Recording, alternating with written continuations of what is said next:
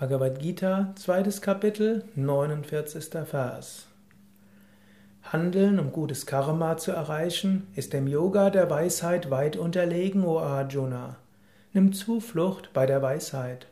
Unglücklich sind die, für die die Früchte Motiv der Handlung sind. Es gibt verschiedene Gründe, warum Menschen ethisch sein können, warum sie gute Handlungen ausführen. Manche Menschen sind deshalb gut, damit sie in den Himmel kommen. Manche sind deshalb gut, weil sie sich deshalb Belohnung versprechen. Belohnung von Gott oder Belohnung von einem Karma. Wenn du gute Handlungen ausführst, nur um Belohnungen zu bekommen, dann führt dich das nicht zur Freiheit. Letztlich ist dort eine Frucht das Motiv deiner Handlung. Du bist gut wegen Hintergedanken. Du kannst jemand anders etwas Gutes tun, vielleicht sogar damit er nachher dir etwas Gutes tut. Eine Hand wäscht die andere. Du erwartest Dankbarkeit, du erwartest einen Vorteil.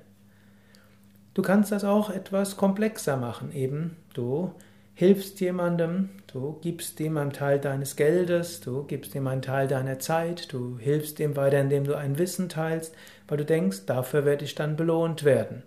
Wenn ich jemand anders helfe, wird mir später irgendjemand anders helfen, wenn ich mal in Not bin. Auf der einen Seite ist es egal, aus welchen Gründen man Gutes tut. Besser man tut Gutes als Schlechtes. Gutes jetzt im Sinne von Verstand Hilfreiches, anderen Leid äh, zu nehmen oder anderen aus vor allem nicht verschuldeten und auch selbstverschuldeten Leiden zu helfen. Es ist immer gut, etwas Gutes zu tun. Aber es reicht nicht aus, nur etwas Gutes zu tun. Wenn dabei die Früchte das Motiv der Handlungen bleiben, dann ist immer das Potenzial für Unglück. Denn die Früchte können sich einstellen, vielleicht aber auch nicht. Am besten ist, anderen Gutes zu tun, aus Weisheit heraus, im Bewusstsein, wir sind alle eins. Das Bewusstsein aller Wesen ist eins. Wenn du jemanden siehst, der leidet, sei dir bewusst, letztlich leidest du. So wie Jesus gesagt hat, was du tust dem geringsten deiner Brüder, das tust du mir.